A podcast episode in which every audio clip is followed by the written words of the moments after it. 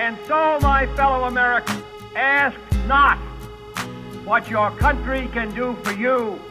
Ask what you can do for your country.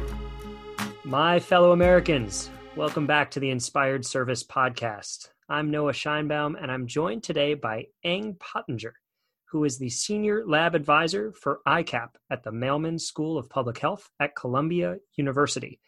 She's also become a friend and colleague in the battle against COVID 19 and has an incredible, very interesting background previously at the Centers for Disease Control and Prevention and really working around the world to identify and combat the spread of all sorts of viruses.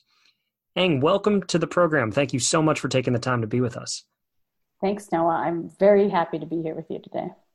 Yen, is this something that you saw coming? Did you think in December of 2020 that we would all be socially distant and masked up in public and watching a death toll that is rising and an incidence count that is rising from one of the worst pandemics in the last few centuries? I I did not foresee a December like we're having now, but I've been a virologist for a very long time and as anyone in my family can tell you, I really really love viruses over things like bacteria and parasites. And I have often predicted that a virus would come along and wreak havoc on our society, and it would be unpredictable and it could end up being very terrible. And that's, you know, what COVID has done to our daily lives here in America and in much of the world but it sure it sure feels a bit surreal. Like we're watching the movie contagion play out but not in two hours but over the course of a year. Yeah i think contagion has been trending on netflix now for for something like nine straight months which is tells you probably all you need to know about the, the psyche of the american people. I was at cdc when the movie was filmed and it was not picked to be an extra unfortunately. Oh, no.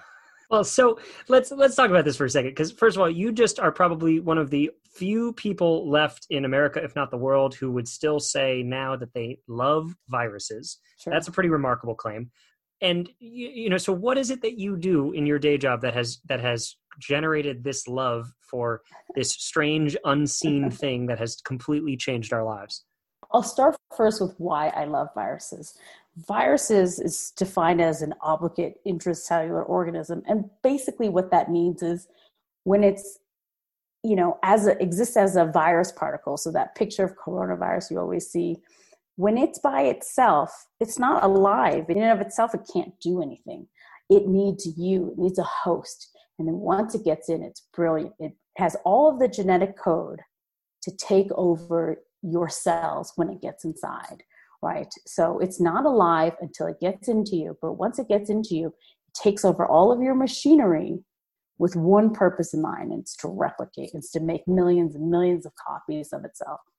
And I think that's pretty remarkable that this tiny little thing that's not alive has this huge life cycle that, you know, on one hand can be, you know, not harmful to its host. And on the other hand, which we're seeing this year, of course, is to you know entirely destroy our society in a short amount of time you know based on whether or not we're prepared for it. So in my day job i'm actually an hiv virologist. I spent almost a decade at cdc working on pepfar projects and pepfar is the president's emergency plan for aids relief which was started under george w. Bush. It's his greatest legacy piece and has had a massive, massive impact on the HIV epidemic here in the US and really you know, in Africa and other hard hit places. We've made major, major strides in HIV. And I spent most of my time at CDC working on PEPFAR projects. And I spend about half my time now, I'm at Columbia uh, ICAP in the Mailman School of Public Health. And we are an implementing partner for CDC and other US government organizations to really implement, you know, the vision of CDC's programs to be the hands-on on the ground kind of worker to get to get the data done or the implementation of clinical programs serving people infected with HIV. So that's what I do in my day job. So you're spending so much time working on and learning about and really studying kind of the nature of certainly HIV, one of the most prolific and, and devastating viruses in, in many ways. But where did this drive or this interest or this curiosity for viruses come from? Why viruses? So I in high school I really loved chemistry and I thought I would be a chemist. So I went to college.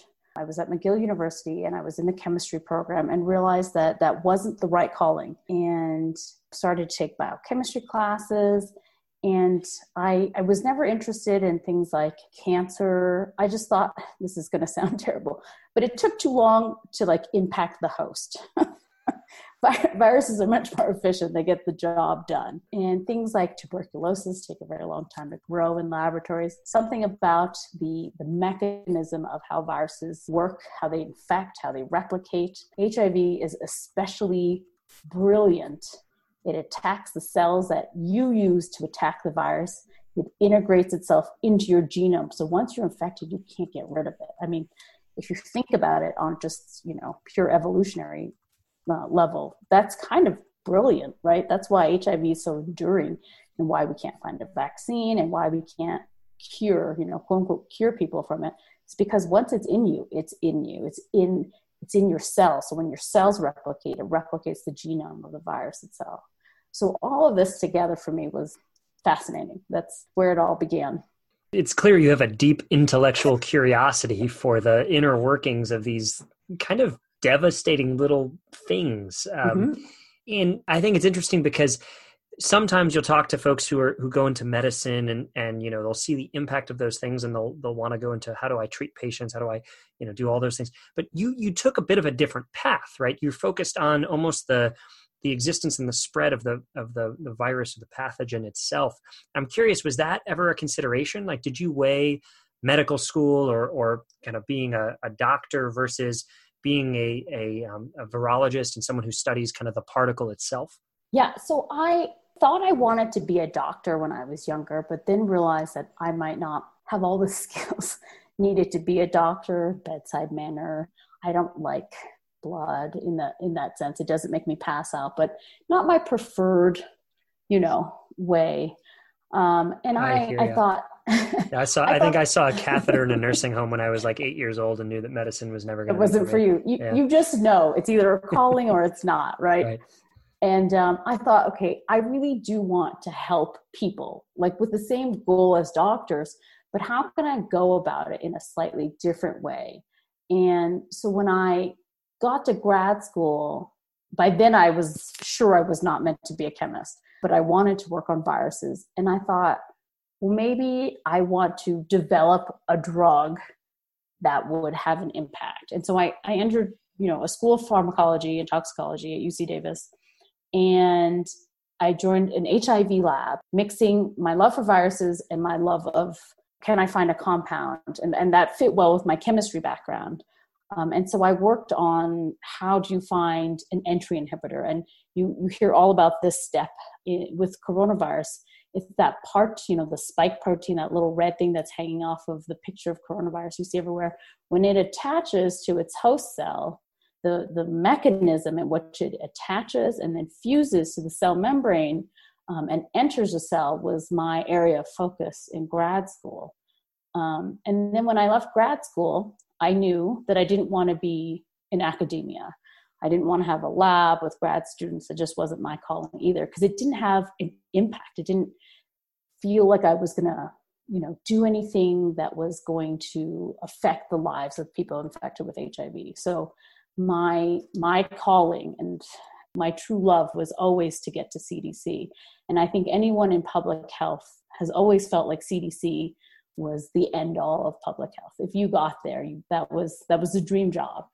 And when I got to CDC, certainly I, I love, I absolutely love and believe in the mission of the agency. And I only left because of life changes. But CDC for me and continues to be, I still work with all my CDC colleagues, is is the leader in public health. And you know, we can talk about it more under this administration, what the struggles of the past year and, and the things it's endured and some of the errors that the agency itself has made along the way in combating COVID, which are, I think, are you know valid criticisms. Uh, has has diminished the agency, but for me, I still think is the leader in public health.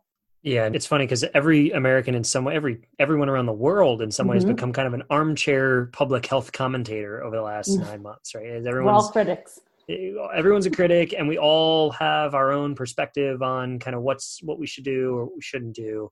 I, I'm super curious, right? You were in many ways you grew through your career with that with that agency. Mhm. When you kind of in the early days as this started, was the feeling like, okay, it's here? What was what was different than kind of what you expected to see from the CDC as this thing rolled out? And and I'm not even, you know, you you can plan and you can plan and you can plan, and then reality hits. Yeah and while I was at CDC, we spent a lot of time planning. In the George W. Bush time, we planned pandemic flu. We had tons of exercises throughout the agency, standing up the Emergency Operations Center, all of these things under Dr. Julie Gerberding. And then when Tom Frieden came in as the director, we then did all of this other, you know, pandemic planning. And then there was Ebola and all of this happening. And it gave people a sense of confidence there that they could and had all the tools to combat pandemics and, and virus outbreaks. And, you know, dealing with a pandemic in three countries in Western Africa is certainly a different beast entirely than dealing with, you know, a pandemic, a respiratory pandemic on your own soil. And it, it made very clear that we were not equipped to do that. But it wasn't just CDC, right? Like it was a system wide failure across our government. Our, our stockpiles were not stocked with PPE and, and all the things you need for first responders. I mean, there were so many pieces missing, and we had poured tens of millions of dollars into this pandemic planning piece. Under the Ebola outbreak, they gave hundreds of millions of dollars for pandemic planning. We clearly, clearly did not meet the, the moment. You know, really, the the difficult part for me as someone who loves the agency and, and is looking in from the outside now is watching the initial. You know, if you if we go back to the early stages in February when we were trying to diagnose people and and around the same time there was the ban on chinese travelers. We still didn't have a, a test a diagnostic test that other labs other than cdc could could perform. And so we were missing these early infections. And you see these stories now about how teams have gone back to look at samples collected back in december early january. There was covid in our community but we we failed. We we ultimately failed at picking them up because we didn't have a test kit that could be used at our public health labs. And more importantly, we just didn't bring in our commercial companies to help develop a commercially available test. Um, and even though there was one at the time, we didn't purchase it. So I think that was one of the first missteps in the agency's year. I, I want to go back before we move past this part of the conversation. You talk about your true love, your calling was to get to the CDC. Mhm. So much of so many of these things right? Whether it's a test kit or whether it's um, vaccines or or really anything so much of this is developed in partnership with or wholly by private companies.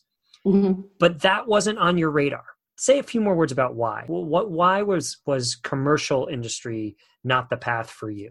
Thank you for this question. I figured that if I got to CDC and developed a test kit, a drug, I could implement it quickly. And that was always my the crux of my decision making was where can I go that would have a more immediate impact. So when I left grad school, besides realizing I didn't want to go to academia, the other thing I realized is I didn't want to go into industry and join a bio, you know, pharmaceutical company was because it would take too long to, you know, discover a compound, see it through and actually out to patients. I mean, that process can be 10 plus years. And I was like, this is just not going to work out. I'm not going to be able to have the impact I, I want to have. And so when I joined CDC, I first joined the domestic HIV group and felt in a similar way was things weren't moving there. And I switched over to the global HIV program, and that was funded totally under PEPFAR. And my supervisor, his name is Dr. Bharat Parekh, just this genius of a man who who understood that in HIV, part of understanding epidemic is one being able to diagnose people correctly, and two being able to know how many new infections there are. So he's like really the father of HIV incidence testing, and that's measuring people who are newly infected. So this is a, a, totally different notion than what most people are used to. So, like if you go to the doctor and you get tested for any disease. It'll just tell you if you are infected or if you're not infected. What I worked on while I was at CDC was to develop a test that tells you how long have you been infected with HIV. So after you've been positively diagnosed, you would run that same sample on the test that we worked on and it would tell you basically if you were infected in the last year or not. And that helps not on the clinical management side, but really on the surveillance and programming side, so that we understand then who is being infected? Is it young girls? Is it older men? Is it you know so we get demographics. Is it some kind of geographical association with new infections? This test has become the global standard for measuring hiv incidence. There was a lot of fuss about it at the beginning but i think everyone's kind of recognizing that it's the best test commercially available and it's used all across the world now as the gold standard for measuring hiv incidence in a population. So that was my view going into CDC was how can I do something that will have an impact quickly? I love the idea that speed was the key determinant for you and you chose the government. It's it's it's super interesting, right? Because generally people talk about, you know, if you want to move fast, you go industry, private sector, startups. Yeah. You're saying I want to have impact and I want to do it now. CDC seemed orders of magnitude faster than what you could get through in the private sector. Because the private sector doesn't have influence on necessarily on like ministries of health in Zimbabwe or Zambia, right? It's a government to government. It's it's faith and trust in, in a working partnership that companies don't necessarily have with these governments to allow for for policy changes or implementation of health programs. In recognizing that, I totally knew that CDC was was the way to go. No, it, it, makes perfect sense if you're dealing in the realm of policy or, or you know at a at a state level. State to state is going to be quicker, more expedient. It's an important nuance, and it, it's a reminder that it's not just paint by numbers here. Right. Private sector fast, government slow. Kind of depends on on what we're talking about. So I I appreciate uh, that point. One more thing before we move off of this particular topic. PEPFAR, you mentioned one of President Bush's kind of signature lasting legacy pieces. I think he's said a number of times it's probably the thing that he is proudest of while president. For those who are who are less familiar with the program, why are we as Americans so concerned and so focused on combating HIV and AIDS around the world? Why are we not just focused on doing that here at home? So, to be fair, we do do that here at home. We outspend PEPFAR domestically on a per HIV patient capita by far, orders of magnitude. But PEPFAR, for whatever it is, has orders of magnitude of returns on on its investment. If we just focus on PEPFAR, everyone's familiar with with Dr. Birx now, but she has been at the helm of PEPFAR since 2014, and, and she was my direct supervisor while I was at CDC. She ran our division, understood that we need to use our money wisely. The American people don't want their taxpayer funds to be just dished out and unaccounted for, right? We don't, we're not a grant program, we're just not giving money out. We wanted to give money out to partners, local implementing partners, other implementing partners like Columbia, and, and be accountable for our money. They're asking us to provide treatment to this many people in this country. You know, we need to be accountable and to show that we've completed that. So there was always a feedback, a data feedback system and working hand in hand with ministries of health to make ministries and country governments invest in their own program. I think that was key. Originally, when PEPFAR started, it was just so much money, and we we were giving out tons of money, and and it wasn't matching epidemics. And so now the funds we we do use in countries match the epidemic that is there. So if if a country has let's just say a million infections it's going to have more money than a country with 100,000 infections. And that wasn't always necessarily true before, but it certainly is now. And to make sure we have buy in and, and have, have country investment too. So it's not just PEPFAR giving into HIV programs, it's governments putting budget lines in and making sure that they invest in their own country program as well. We've talked to a number of folks in different functions who have been involved in what you could call the big development umbrella uh, mm-hmm. writ large and and the arguments are sometimes muddled or lost as to why this is something worth doing but the really it comes back to i think and you and you said it precisely it's it's a return on investment if you invest wisely and in proven interventions at the point of impact, you can have disproportionate results. And, and to just add on to that, I think the American people are very generous people, right? Like we we have the means to have an impact on millions, millions of people's lives through PEPFAR. You know, it's a form of soft diplomacy in terms of you know if you think about it that way it costs a lot less certainly than selling weapons to countries and, and all of uh, that kind of diplomacy. But it's it's really the goodwill of the american people that pepfar is here is still here. And it is one of the few pieces of legislation that is very bipartisan supported by democrats and republicans. And you know we we've been very lucky that that's the case. We haven't lost funding. You know we, we aren't at risk of losing funding because I think our, our House members recognize that this is an important program and we do good work. It's not wasted money at all. So, picking up on that idea of the, the goodwill and the generosity of the American people, I'm going to take us out of kind of the international domain and bring us back to the to the present day here, and even over the last nine months. You've kind of been in a, in a pretty interesting position where you've known what this could look like, seen it coming, and then even once it comes, acknowledging that we didn't necessarily have have all the tools and preparations we thought. As you think about since February and March when this arrived on on our shores here, at least that we knew about what have you seen that has encouraged you? What have you seen that makes you optimistic about our ability to respond to pandemics and to crises like this, both now and in the future? Yeah, that's an excellent question. You know, as terrible as the pandemic has been, there are certainly bright spots. We got to see, we certainly saw a lot of people or a lot of things fail but we also got to see some things shine. In light of the topic of our podcast here, we got to see lots of citizens who, in their daily lives, decide that they wanted to do something to help get PPE, to make masks. I mean, there were lots of selfless acts throughout this entire thing. And beyond, of course, our first line healthcare workers who are unbelievable and brave in every way, the average citizen, many people just decided that their community needed to be supported.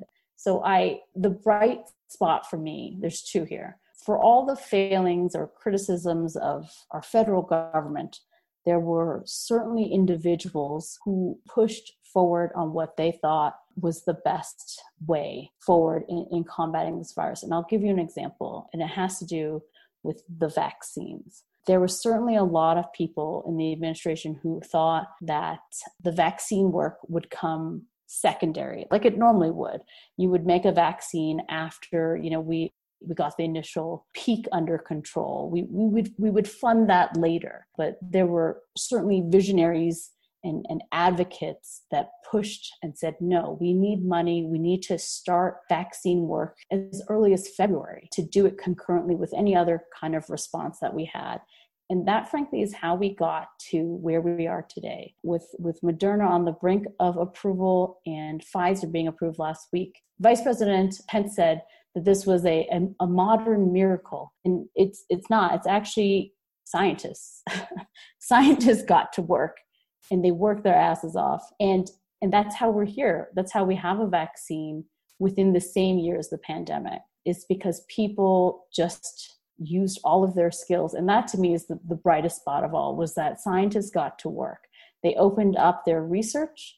I mean you can see early on i know that you and i spent a lot of time talking about this but you know the the people putting up their research findings before it was peer reviewed and there's certainly criticism of that but early on this was extremely important to see what people were finding quickly because the peer review process in a journal can take anywhere from one to three months. So the scientists all decided for the good of humanity, they would just put their data up quickly without the, the piece of competition and secrecy that often is, is prevalent, especially in academia. And I thought, and I still think that that's, that's science was always going to save the day. And you, you will, if you ask my husband, he will tell you that I say that all the time that science will save the day and i think it will be true here as well. It wouldn't be here without science. They they deserve all the credit.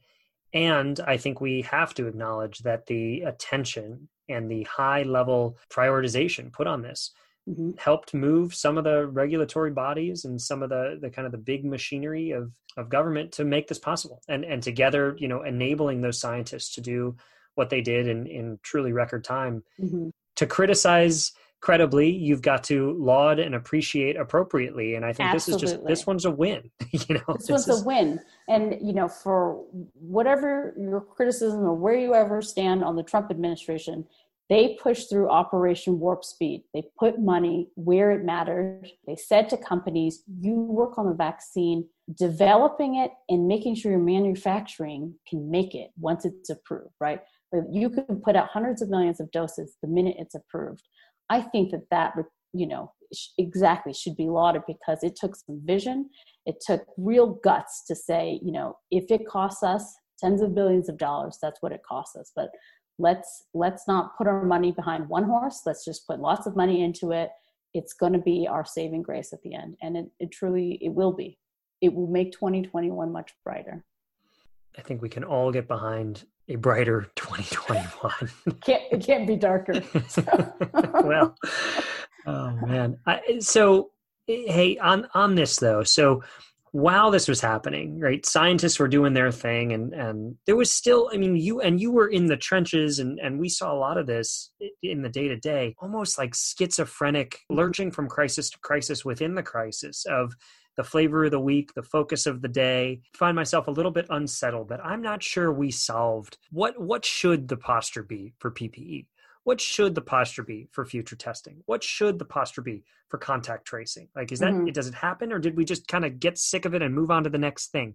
You know as you look across the board at some of these things that captured news cycles they captured policymaker attention for, for moments in time did we make progress? Do we have better answers? Are we better prepared for the next one?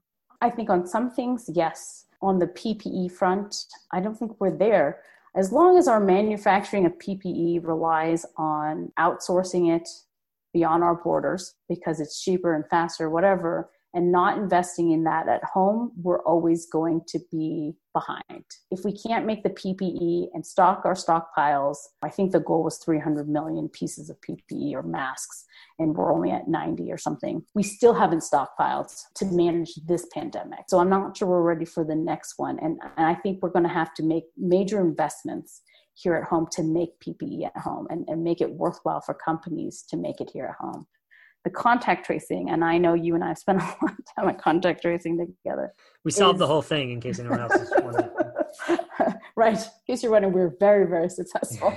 Uh, you know, like here in the state of Utah, and, and I'm sure in many other places, they've given up on contact tracing. You cannot contact trace at the numbers we see new infections at. And the number of new infections being reported is an underrepresentation by all accounts because when you take an antigen test at your doctor's office, that may or may not be reported. So it, it's an extreme undercount of true infections. And if you include in there asymptomatics as well, we can't contact trace. You know, even if the numbers were lower, the asymptomatic piece to this virus, which is what makes this virus so deadly and so effective in transmitting itself. And that's what's new with this virus versus all the other viruses we've seen, right? So, as long as that's a factor, contact tracing is going to be very, very difficult. We've totally failed at that. I will say that there is one bright spot, and it's New York City. And, and I only know this because I know of people who have been actively contact traced immediately once they were exposed to somebody, when they got tested. The Department of Health sent them packages. I mean, think about this. When once someone got contact traced, the next day, it showed up at the doorstep was a package full of masks, disinfectant, wipes. I mean, isn't that amazing? So there are bright spots throughout the country where, where departments of health have taken up to fulfill the contact tracing mission, but other other places certainly um, we could have done better. It's good to hear that some places are, are getting it right, but I think there's a bigger point to to what you said there about you got to pick the right tool at the right time, and in mm-hmm. many ways, you know, this is just maybe it was maybe never but certainly now it's not it's kind of the wrong tool at the mm-hmm. wrong time it's just mm-hmm. not purpose fit for the mission that most states and localities are dealing with so yeah, sure. If you go try to contact trace three hundred thousand new cases a day, you're you're you're in for a bad time. That makes sense. Yen, I know we we got to let you go here in a minute. I I want to um, maybe bring us back home. You from the beginning of this conversation have talked about the importance in finding a mission that is motivating to you that you feel like you can personally affect in a positive way service seems to me to be really at the core of everything you've done and everything you continue to do. I'm curious, you know, looking forward, how do you see service continuing to play a role in your life? And how do we as a country need to think about service coming out of this pandemic where everybody is stressed and tired and, and mm-hmm. fatigued and really just, I think, overwhelmed by by the circumstances? That's a, a good question. You're right. Service has always been at the core of, of what I've wanted to do. I just that's part of why I didn't go into industry also was because I didn't think that the mission was pure enough. Uh, you know, you're you're serving board members and, and stockholders and all of these things, and and that's why I always thought CDC was was a better fit because they were really out to serve just a mission of public health and having healthy populations and applying our expertise selflessly for that mission. And I think going forward, and I've always felt this way, you know, my husband's a Marine. He's worked in the administration. We are, we're very service oriented, certainly in this house. And I've had conversations with others about this, including H.R. McMaster, who, of course, is your advisor on the U.S. Civilian Corps, about how we'd really like to see the U.S. have a, a service program that that is, you know, not a requirement, but something something like Teach for America, but for more than just teaching, right? To allow people to serve their communities and really feel a sense of Americanness, I guess you could say, or what it means to be an American and what it means to have responsibility to yourself, but also to your community and how we can support each other. And if there's ever a time we, we really need to support each other, it's like this the tail, like the end of this year, you know, we're all in this dark place even resilient people are starting to feel not that resilient these days. And and i think when we when we are at the service of others the generosity of it feeds back into us positively. And it makes us feel like we're accomplishing something and doing something that's good for someone other than ourselves and, and we're helping people and i just can't see that as a bad thing and so I, I certainly encourage people to reach out to communities to volunteer and I know that's hard right now because we're all quarantining at home, but there there's certainly still ways I'm sure that we, we can find a way to reach out to our community to make these dark days a little bit brighter. I really do wish in the future that we, we have a service program that allows post high school Americans to participate in that that would allow this sense of community and investment. That's certainly something that, that we can get behind too. And I know you all have had lots of experiences with General McChrystal, who I know supports mm-hmm. through all of his work, you know, Franklin Project and Service Year, and how we can make something like that a reality yes. here in, in our country. So, Yen, what a pleasure. Thank you so much uh, for, for everything that you've done this year and in your career and that you continue to do on behalf of the country. And of course, thank you so much for spending a few minutes with us today to share your insight and expertise. I'm really grateful to you. Thank you so much for having me. It was a real pleasure. For more episodes of the Inspired Service podcast, please visit us at www.inspiredservice.org and subscribe on iTunes.